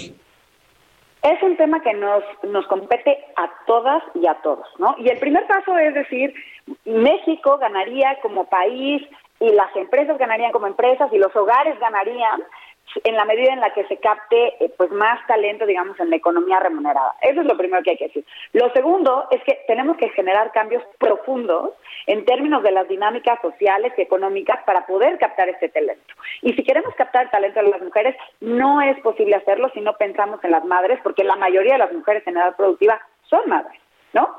Y en ese sentido, a ver, se pueden hacer muchas cosas. Desde el hogar, primero, pues poner un freno, ¿no? A estas, a estas brechas de género en donde creemos que solamente ellas digamos, tienen que cargar la responsabilidad de los niños. En realidad tendemos que movernos como sociedad sin una corresponsabilidad. ¿Qué pasaría si eh, eh, eh, en las escuelas, cuando los hijos se están portando mal, el impulso no sea buscar primero a la mamá? ¿Qué pasaría si también buscamos al papá, no? Pues, Y no nada más, este, que eso hoy no pasa. Eh, a nivel a nivel empresa, pues sin duda es importantísimo generar condiciones más flexibles de empleo. Y no me estoy refiriendo nada más a trabajo en casa, no hay hay muchas formas para permitir que haya pues cierta flexibilidad en horarios o en, ciertas faltas, digamos, para para que las mujeres puedan y, hombres también puedan puedan responder a las necesidades de los empleos. Y pensemos también en rampa. ¿Qué pasa con aquellas mujeres que de verdad tienen que salir del mercado laboral por unos años y que quieren regresar. Hoy prácticamente el mercado laboral ignora, ¿no? Eh, eh, digamos que se pierde ese talento y hay que empezar de cero y eso lo vuelve muy complicado. Y en tercer lugar, el Estado sin duda tiene que retomar el tema de, de, la creación de un sistema nacional de cuidados que ofrezca, que esté bien presupuestado y que ofrezca servicios de calidad para que realmente las mujeres puedan tener más tiempo para poder dedicarlo a la economía remunerada si así lo desean. Pues agradecemos muchísimo, Fátima. Esta, esta conversación es apenas, ¿no? Rascar un poquito en una situación que, eh, si nos permites, estaremos revisando punto por punto junto con el Instituto Mexicano para la Competitividad, no dejarlo únicamente en el 10 de mayo, pero es una fecha importante para todos los mexicanos, paradójicamente, ¿no? Es una de las fechas más importantes y de pronto el 11 de mayo ya no estamos actuando en consecuencia. Así es que creo que tenemos por delante una tarea enorme, enorme y sobre todo que no quede el balón en el aire, de decir, pues, ¿quién tenía que hacer esto? Tenemos cualquier cantidad de organizaciones que el Instituto de la Mujer, que no, y, y, realmente, pues, desde, desde aquella declaración que en su momento la, la, entonces secretaria de Gobernación dice, pues es que a mí me bulean en Palacio Nacional, no me hacen caso, me hacen a un lado. Desde ahí, desde esas declaraciones que te dejan helado hasta el día a día en las jornadas laborales, en el transporte público y en las propias aspiraciones y qué, y qué, podemos decir de todo el tema de violencia, de la violencia de género y la violencia intrafamiliar. Tarea tenemos muchísima. ¿Cómo hacerlo? En lo que probablemente eh, todavía no hemos aprendido los y las mexicanos, ¿no? Así es, así es. Creo que con ponerlo en la agenda y empezar a, detonar y a movernos en esta conversación hacia los cómo, creo que podemos ganar muchísimo. Bueno, pues felicidades, felicidades Fátima. dime una cosa, tú como mamá, como economista, como analista de todos estos temas, em, ¿te gusta el 10 de mayo? Mira, a ver, por supuesto que me gusta el hecho de sentirse especial. Eh, y sobre todo, mira, mis chiquitos eh, digamos que se sienten orgullosísimos de todo lo que hacen para, para consentirme y eso, y eso ah, me encanta. Te llevaron manualidades, te hicieron festival. Claro, me hicieron festival y debo aceptar que gracias a que tengo un trabajo muy flexible pude acudir a él. Pero hoy pues estos festivales no están diseñados ni pensando en las mamás que trabajamos, ¿no? Porque todavía no, ah, no somos mayoría. Eh, y, eso, y eso hay que decirlo. Pero, pero sin duda creo creo que yo me sentiría más contenta y me encanta que me hayas invitado a tu, a tu, programa porque sí hay que añadir esta parte de reflexión, porque si nos quedamos nada más en la celebración, la verdad es que perdemos una gran oportunidad para mejorar las condiciones laborales de las mamás. Tienes toda la razón, Fátima. ¿Y qué te parece si nos organizamos y vamos eh, poniendo sobre la mesa punto por punto? Hoy abrimos una puerta, pues ahora hay que avanzar en ella, ¿no?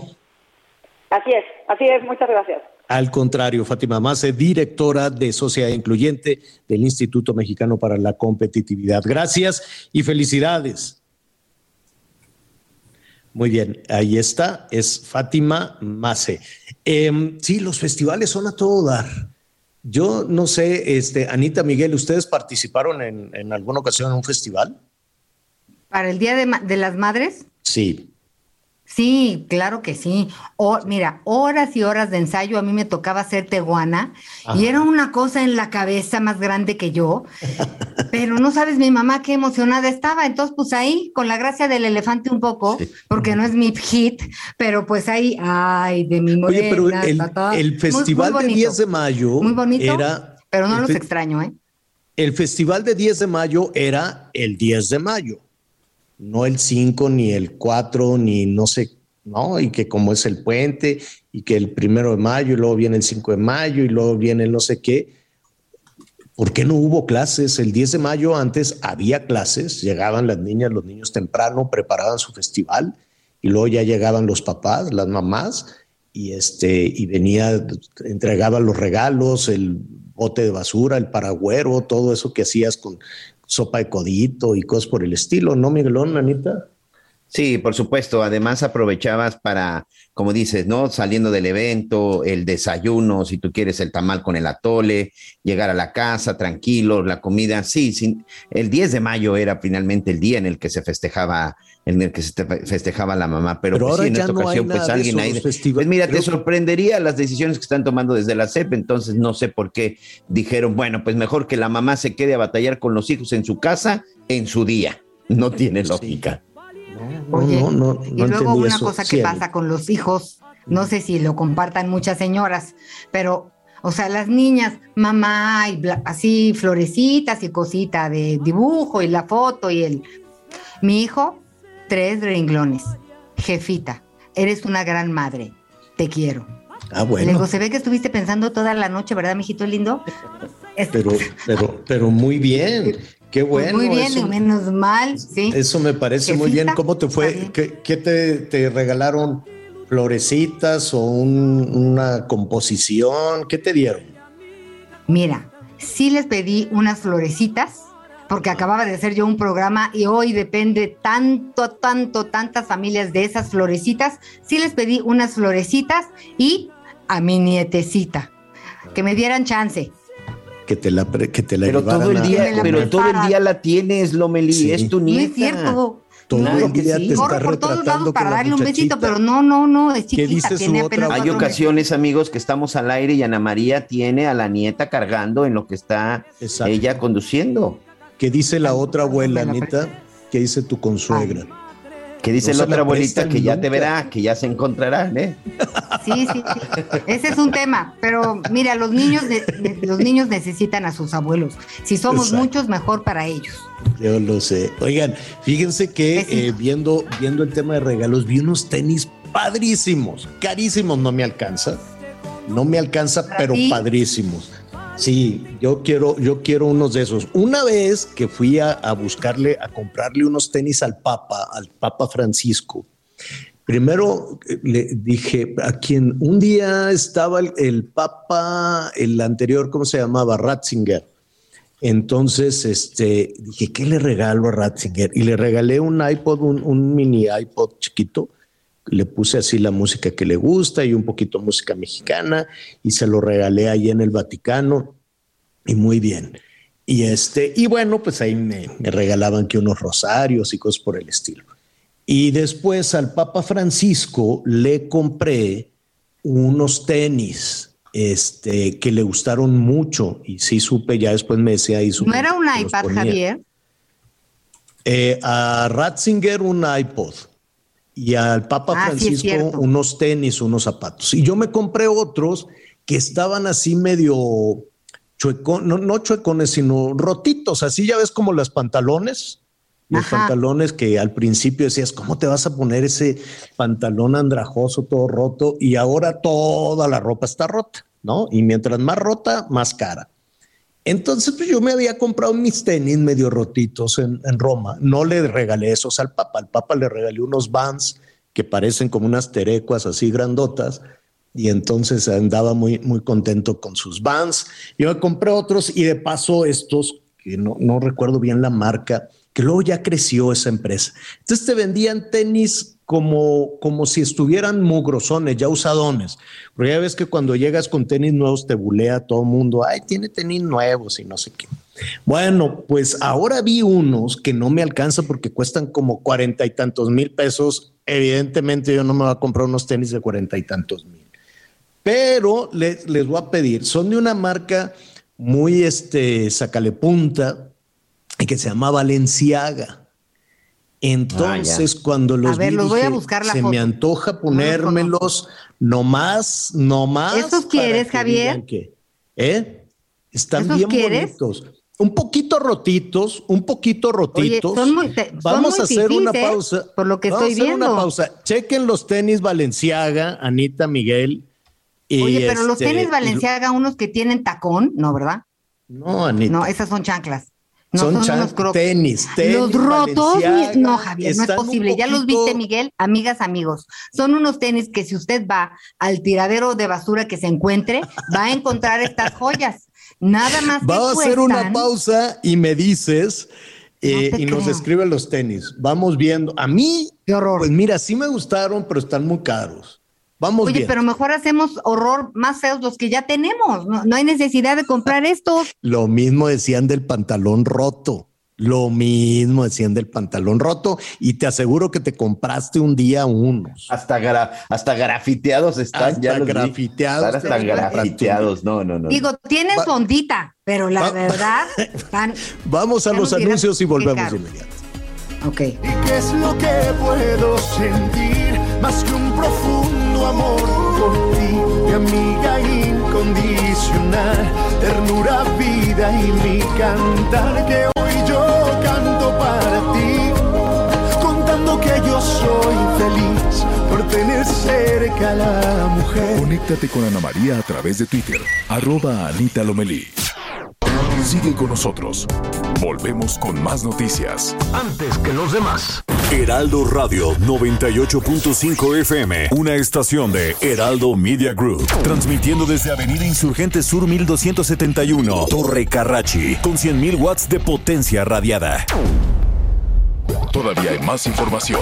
Continuamos. Lo mejor de México está en Soriana. Aprovecha que la manzana Red Delicious está a 32.80 el kilo o el limón con semilla a 22.80 el kilo y el melón chino a 14.80 el kilo.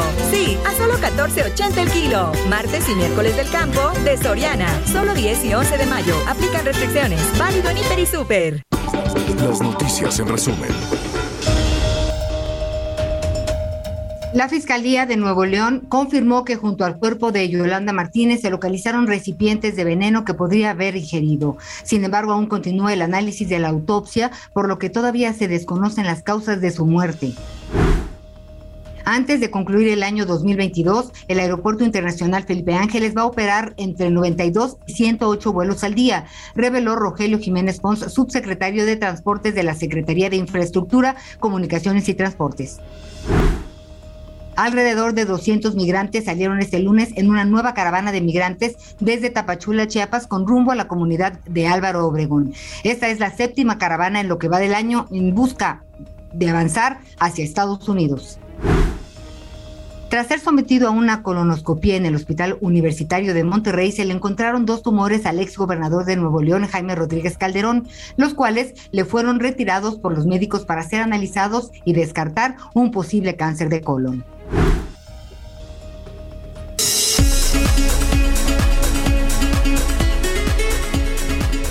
De, antes de ir con nuestro entrevistado, porque nos, nos eh, dicen nuestros amigos, bueno, pues, ¿qué tienen esos tenis que son tan caros?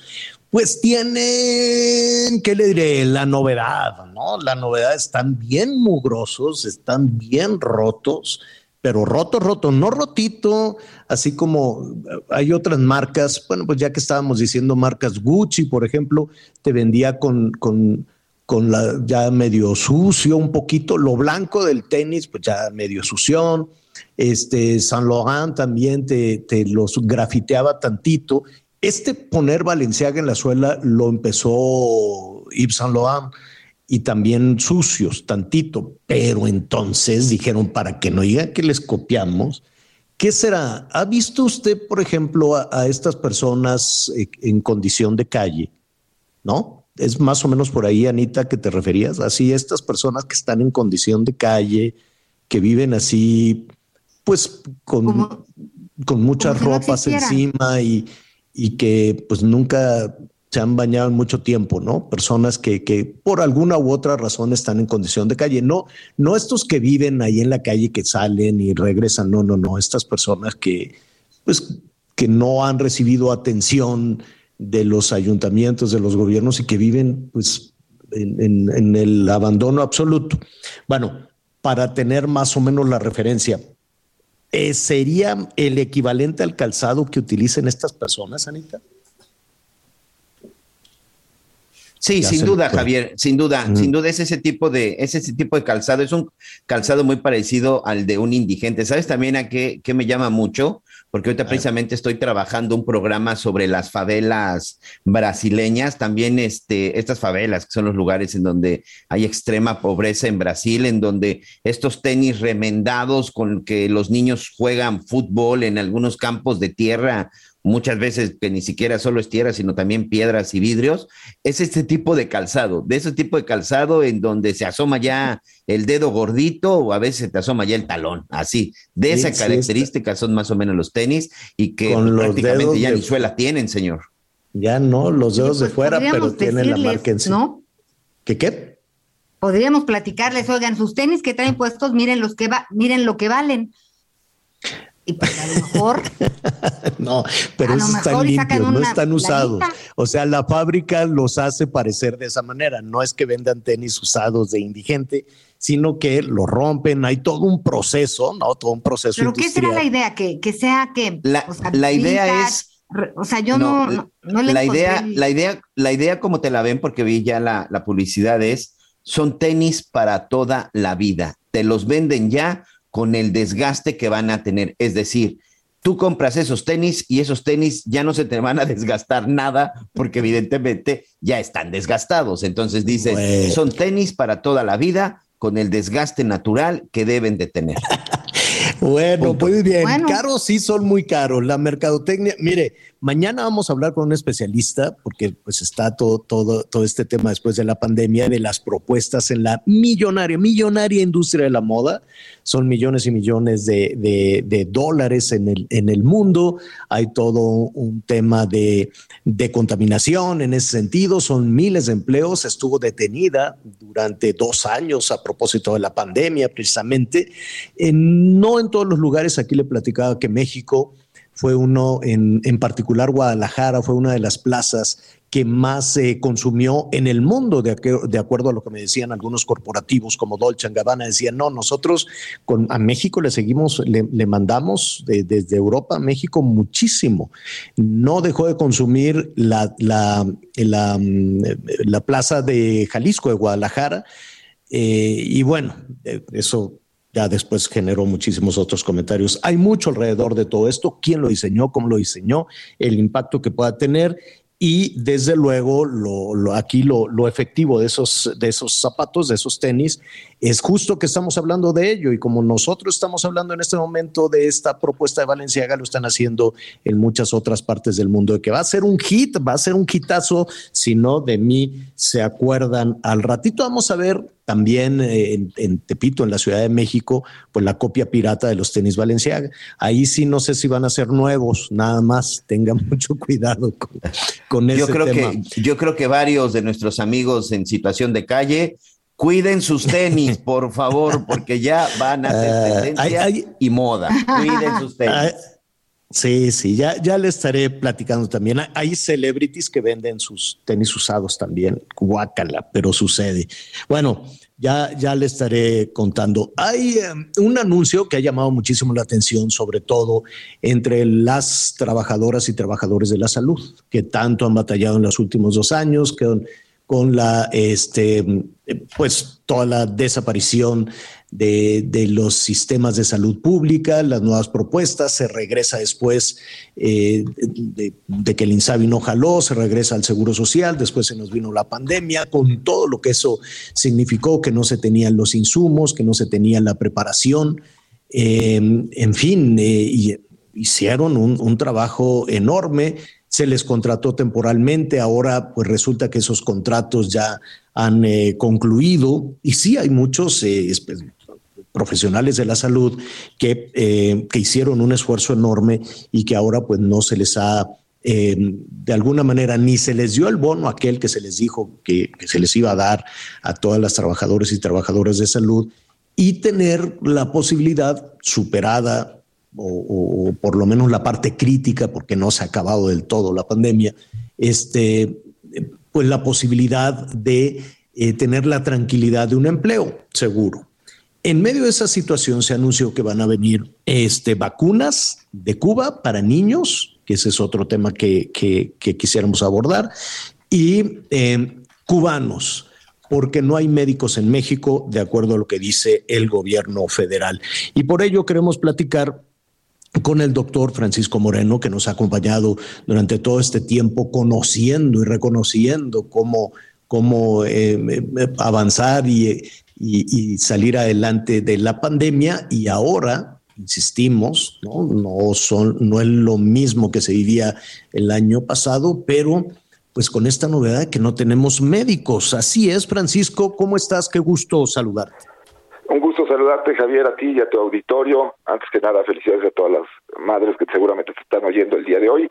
Y bueno, te doy el último dato del INEGI en donde hace eh, aproximadamente cuatro meses publicó que existían 305.418 médicos mexicanos en este país. Entonces, eh, no hay médicos, sí, sí hay médicos. Desafortunadamente hay médicos que no están bien pagados, que no están empleados.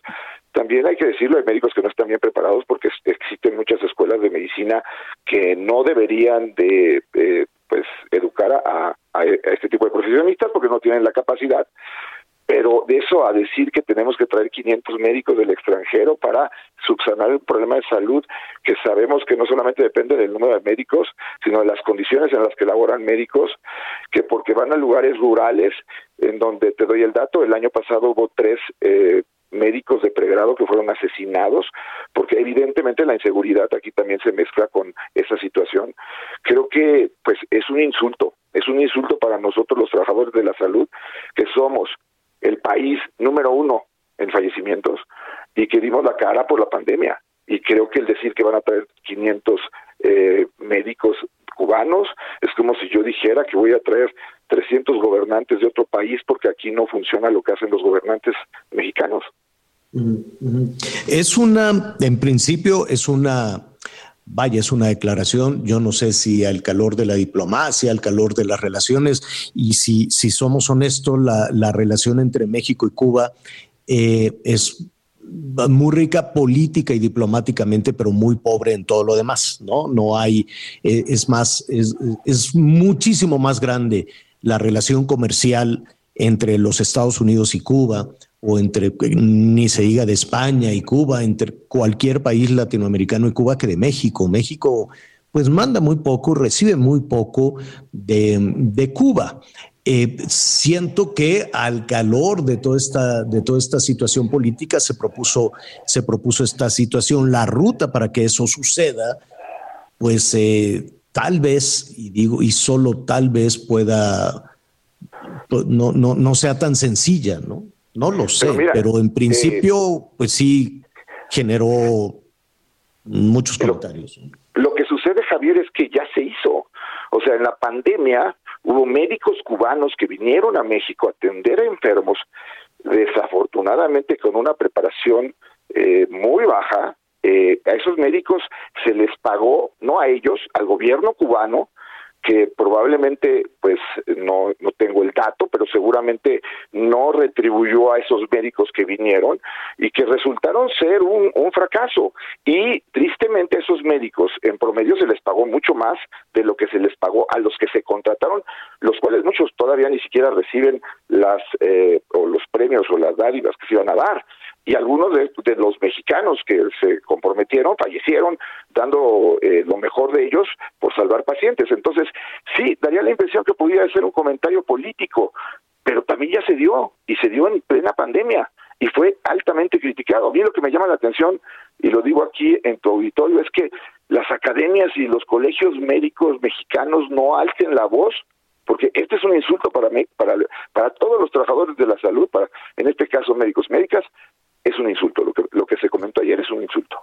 Y sobre todo para los que han, hacen un trabajo que hemos constatado, un trabajo enorme en las comunidades rurales, tienes toda la razón. Primero se enfrentan a extorsiones, a secuestros, los levantan y se los llevan a, no sé, a atender a algún maloso, a veces regresan, en fin, es, es eh, porque además, ¿qué puede hacer una doctora, un doctor, eh, algún, algún asistente eh, que anda por los caminos? Me consta, porque así lo, lo hemos retratado en diferentes eh, historias, en diferentes reportajes, que se van turnando con sus recursos, tienen su vehículo, pagan la gasolina y un día van a una comunidad, al siguiente día van a la otra, entrenan a alguna persona de esa comunidad y así se van, se van moviendo. La verdad, con un sacrificio este, bárbaro, pero con una, con una vocación enorme que em, siento que se debería, coincido contigo, reconocer esa vocación que hacen los médicos en las comunidades rurales, los médicos, las doctoras y los doctores, o las eh, jovencitas y jovencitos que están haciendo el servicio social también en esas comunidades y que se enganchan con la comunidad, porque la comunidad se los agradece enormemente. Y además, eh, Javier, mira, eh, me voy a ventanear, pero yo hice mi servicio social hace 35 años en un pueblo llamado Tepetlixpa, en el Estado de México, en las faldas del volcán Ocatepetl, y no teníamos recursos. Y en más de una ocasión tuvimos que trasladar un paciente en el auto particular a Mecameca, que era el lugar más cercano, a 30 minutos un paciente herido por una eh, este, arma blanca o un paciente que había se había caído y se había fracturado, porque no tenías en esa clínica la capacidad de atenderlo. O, o, o, mira, parece, parece algo tan lejano cuando lo estamos hablando en la Ciudad de México. Hay, así como no hay medicamentos, no hay el antídoto para pues diferentes este venenos, ponzoñas, ¿no? Este, Así es la, la, serpiente, la víbora, el alacrán, lo que, la araña, lo que tú quieras. Es increíble, no, no lo hay. Así es, es, es, el médico no es la solución, es toda la infraestructura que viene con el médico. Daría la impresión que vas a mandarse 500 brujos que van a hacer magia para curar pacientes porque no van a tener eh, pues los recursos, eh, eh, los insumos para poderlo hacer. Eh, eh, quisiéramos eh, aprovechar, te quitamos un, un, minuto más y tienes toda la razón. Hablaremos a las diferentes, que son organizaciones, asociaciones en, en, diferentes partes del país para las academias, las academias para con las academias y los institutos para conocer esta opinión. Pero, ¿qué opinas tú de la vacuna? Contigo habíamos hablado de que todas las vacunas son buenas. Este, se habla de una vacuna cubana. Eh, no sé si ya avanzó en todos los protocolos para aplicarlas a los niños. Mira, es una vacuna que no está aprobada por la OMS, que tiene cero, así, así, cero publicaciones en cuanto a su eficacia y su seguridad en la población, que se va a empezar a aplicar aparentemente a partir de los dos años de edad. Y el problema es Cualquier vacuna es buena cuando está aprobada por un organismo científico. Aquí la vacuna se ha aplicado en Cuba, en Venezuela, en Nicaragua. Evidentemente países que tienen algo en común. Parece que México quiere tener ese también en común, pero no podemos volver a cometer los errores que se han cometido a través de la pandemia. Pusieron cansinos sin tener la aprobación por la Organización Mundial de la Salud al magisterio. Después se tardaron en poner terceras dosis. Después estamos viendo cómo dosis en todos lugares, hasta en el metro, porque se le están caducando vacunas. Y ahora quieren vacunar a los niños mexicanos con una vacuna que no tiene la aprobación de la Organización Mundial de la Salud y ni siquiera estudios en donde tú puedas decir, oye, bueno, pues aquí hay un estudio que demuestra esto. Nada, absolutamente nada. Em, fue un anuncio, es un anuncio, no sé em, si, si, es una, si es una decisión eh, ya aplicada, tendría que llegar y tendrían que cumplirse con todos estos eh, protocolos, que no se nos olvide todo, todo lo que vivimos, de, de las condiciones en las que se tenía que trasladar, que se tenía que aplicar, en fin. Y esto eh, finalmente, doctor, pues no ha terminado, ¿no? Ha disminuido. al, final, al final del camino, ayer decía el gobierno de Jalisco, ya no es necesario utilizar el cubrebocas ni en lugares abiertos ni en lugares cerrados. La Ciudad de México pues está ya muy suelta desde hace muchísimo, muchísimo tiempo. ¿Qué dirías tú? Eh, Mira, ¿Acabamos ya? ¿Ya salimos? ¿Ya se acabó la pandemia? No, lo que estamos viviendo es esta fatiga pandémica en donde el cubrebocas y eh, el confinarte o aislarte cuando estás enfermo, pues este te provoca ese sentir de que ya no quieres vivir lo que vivimos durante los dos últimos años, pero sigue habiendo casos nuevos en México, sigue habiendo casos nuevos en el mundo y ha habido incluso un pequeño incremento en el número de casos de varios países que sufren la misma situación que México. No, no digo que esto sea exclusivo de los mexicanos, todo el mundo quiere acabar de usar el cubrebocas, todo el mundo quiere tener una vida más parecida a lo del 2019, pero aún no termina. Y eh, yo insisto, si tú vas a lugares cerrados, eh, si eres vulnerable, usa cubrebocas, cuídate. Si convives con alguien que es vulnerable, cuídate porque no, así lo vas a estar cuidando a él. Y la mejor manera de prevenir que pudiera ocurrir una otra ola que se ve difícil, pero que pudiera ocurrir, pues es tratando de irnos acoplando en los tiempos. Yo siento que nos estamos saliendo al recreo 15 minutos antes de que termine la clase, ya te echaste toda la clase, espérate, a lo mejor los 15 minutos son muy importantes. Definitivamente, doctor Francisco Moreno Sánchez, médico internista, infectólogo y además nos has asesorado en toda esta tortuosa ruta de la pandemia. Te agradezco como siempre. Un abrazo, Javier, y a seguirnos cuidando. Gracias, gracias, un abrazo fuerte.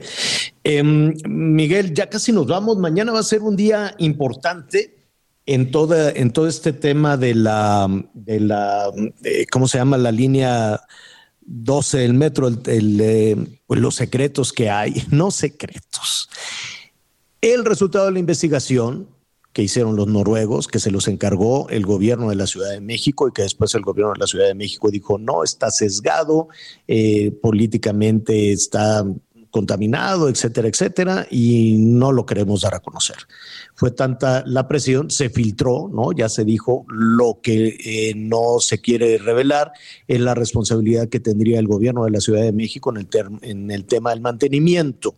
Eso es lo que se filtró y que al no haberle dado el mantenimiento adecuado, al no haber seguido las instrucciones, el manual de mantenimiento, pues se derrumbó. Eso junto con los otros temas estructurales, la construcción, el diseño, en fin, no fue únicamente eh, que estuviera mal hecho, sino que no se le dio mantenimiento. En pocas palabras, esa eh, podría ser la conclusión de los investigadores. Pero para, eh, pues ya avanzar sobre una decisión eh, que se tomó de esconder y de enojar y de demandar y de señalar a los noruegos, mañana se hará conocer el contenido de ese documento, ¿no es así? Así es, la jefa de gobierno en su tradicional conferencia de las 11 de la mañana, pues fue cuestionada. Eh, ella trataba de, de, dar información sobre otros temas y estuvo siendo cuestionada por varios de los reporteros hasta que finalmente, bueno, pues finalmente terminó diciéndoles, mañana, hoy no vamos a tocar el tema, ya mañana. Y le contesta un reportero, ¿mañana lo hacen público? Se le cuestionó. Sí, respondió la jefa de gobierno. Eh, pues parece que, que, fue tanta la presión, por llamarlo de alguna forma, Javier, que al final, bueno, pues está dando a conocer que mañana ya van a dar a conocer todo el reporte. No sin antes decir que también está recordando que junto con el equipo jurídico, la posibilidad de publicar la versión del informe con protección a todo lo referente a los datos personales. Es decir, pues si por ahí viene algún nombre, algún apellido, pues esto será lo que estarían cuidando. Pero bueno, pues vamos a ver si sí. Por lo pronto les recordamos a nuestros amigos, hay una página, una página que se llama Transparencia Línea 12 .cdmx.gov.mx, en donde viene toda la información. Línea 12, información y transparencia. Ustedes se van ahí y aquí viene una parte en donde dice peritajes viene el peritaje de la Fiscalía General de Justicia, dictámenes de la empresa DNV, y ahí usted, bueno, pues va a poder estar viendo. Ahorita estoy tratando de, ingresar y me llama la atención porque en los archivos adjuntos viene eh, primer dictamen de la empresa y después dice dictamen final de la empresa. No sé si sea ya este dictamen, avances en la investigación, nada más que no lo he podido abrir, pero por lo pronto se supone que en esa página es en donde estarían ya todos los, eh, todos los peritajes, señor. Oye, ¿y van a demandar? ¿Avanzarán? Como no, al parecer, mira, eh, quedaron muchas partes nebulosas. Yo sé que eh, partimos desde, desde la semana pasada del enojo, ¿no? Estaban muy enojados, no, ese no es el resultado que esperábamos, etcétera, etcétera, y los vamos a demandar y no te vamos a dar el dinero. La investigación costó varios millones. Em, no aclaró la jefa de gobierno si va a demandar a esta empresa. No, todavía no. Seguramente mañana darán más detalles porque sí dijo que está viendo algunas cosas con su equipo jurídico. Lo cierto es que hasta el día de hoy no se ha presentado esta demanda en las cuestiones de lo civil. Eh, ¿Cuál sería la demanda? Eh, pues sí tendrían que explicarlo porque al final, pues el trabajo sí se realizó. ¿no? En una demanda civil, bueno, pues tú demandas a una empresa cuando pues no te hace un trabajo que, que, que, queda el acuerdo, pero al final aquí sí pues se realizó pero el si no quedas satisfecho- Ella ha asegurado que no se siguió la metodología prometida, pero bueno, pues eso ya seguramente también lo dará a conocer mañana, Javier. Bueno, ya veremos mañana a conocer el resultado que tan polémico ha, ha sido el resultado de la investigación. Aquí lo triste son los 26 personas muertas. 26 supuesto, personas señor. que murieron. ¿Por qué? Por una ruta, en el mal diseño, en el gasto del dinero, en la mala ejecu- ejecución, en que si no pusieron los pernos, en que si se ahorraron el dinero. Y allí estarían involucradas tres administraciones. Marcelo Ebrard, Miguel Ángel Mancera, Claudia Sheinbaum y al final una tragedia. Eso es lo que se está investigando y mañana vamos a conocer los resultados. Mientras tanto, pues vamos a, reiterar la felicitación, vamos a celebrar a las mamás, páselo muy bien, muy, muy bien, diviértase mucho, no lave un plato, no haga absolutamente nada, déjese consentir. Y este, y nosotros pues lo esperamos con, con las noticias en la noche, a las diez y media en Hechos, y este, la programación dedicada a todas las mamás en nuestro país. Miguel Aquino, gracias. Muchas gracias, señor. Oye, mañana vamos a platicar acerca del el fotógrafo de la nota roja, Enrique Metinides. Seguramente te tocó en alguna ocasión entrevistarlo. Lamentablemente hoy perdió la vida a los 88 años. Un, un periodista, un fotógrafo que para muchos que seguimos el sector de justicia, pues fue un gran ejemplo a seguir. Pero mañana platicamos al respecto, señor. Buen provecho. Gracias. Gracias, Miguel. Buenas tardes, buen provecho. Siga con nosotros en el Heraldo Radio. Me has levantado en mis tropiezos del camino. Gracias por acompañarnos en Las Noticias con Javier Alatorre. Ahora sí ya estás muy bien informado. Hey, it's Paige DeSorbo from Giggly Squad. High quality fashion without the price tag. Say hello to Quince. I'm snagging high-end essentials like cozy cashmere sweaters, sleek leather jackets, fine jewelry, and so much more. With Quince being 50 to 80% less than similar brands. And they partner with factories that prioritize safe, ethical, and responsible manufacturing. I love that. Luxury quality within reach. Go to quince.com slash style to get free shipping and 365 day returns on your next order. Quince.com slash style.